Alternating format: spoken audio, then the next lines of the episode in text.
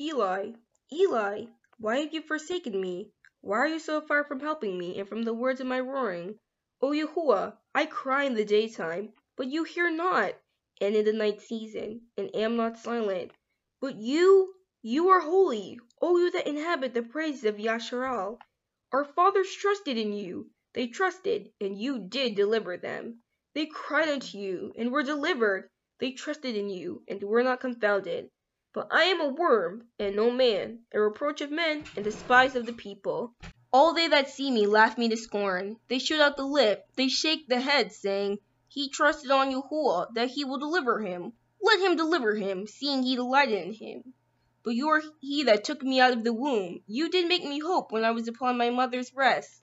I was cast upon you from the womb. You were my father from my mother's belly. Be not far from me, for trouble is near, for there is none to help.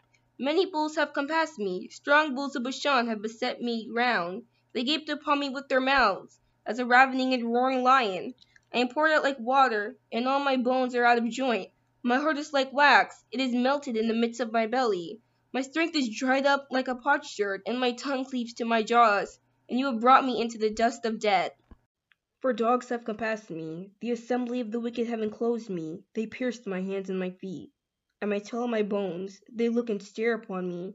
They part my garments among them, and cast lots upon my vesture. But be not far from me, O sovereign. O my strength, haste you to help me. Deliver my soul from the sword, my darling from the power of the dog. Save me from the lion's mouth, for you have heard me from the horns of the unicorns. I will declare your name unto my brethren. In the midst of the assembly will I praise you. Ye that fear Yahuah, praise him, all ye seed of Jacob. Glorify him and fear him, all ye the seed of Israel. For he has not despised nor abhorred the affliction of the afflicted, neither has he hid his face from him. But when he cried to him, he heard. My praise shall be of you in the great assembly. I will pay my vows before them that fear him. The meek shall eat and be satisfied. They shall praise Yahuah that seek him. Your heart shall live forever. All the ends of the world shall remember and turn unto Yahuah, and all the kindreds of the nations shall worship before you. For the kingdom is Yahuah's, and he is governor among the nations. All they that be fed upon the earth shall eat and worship.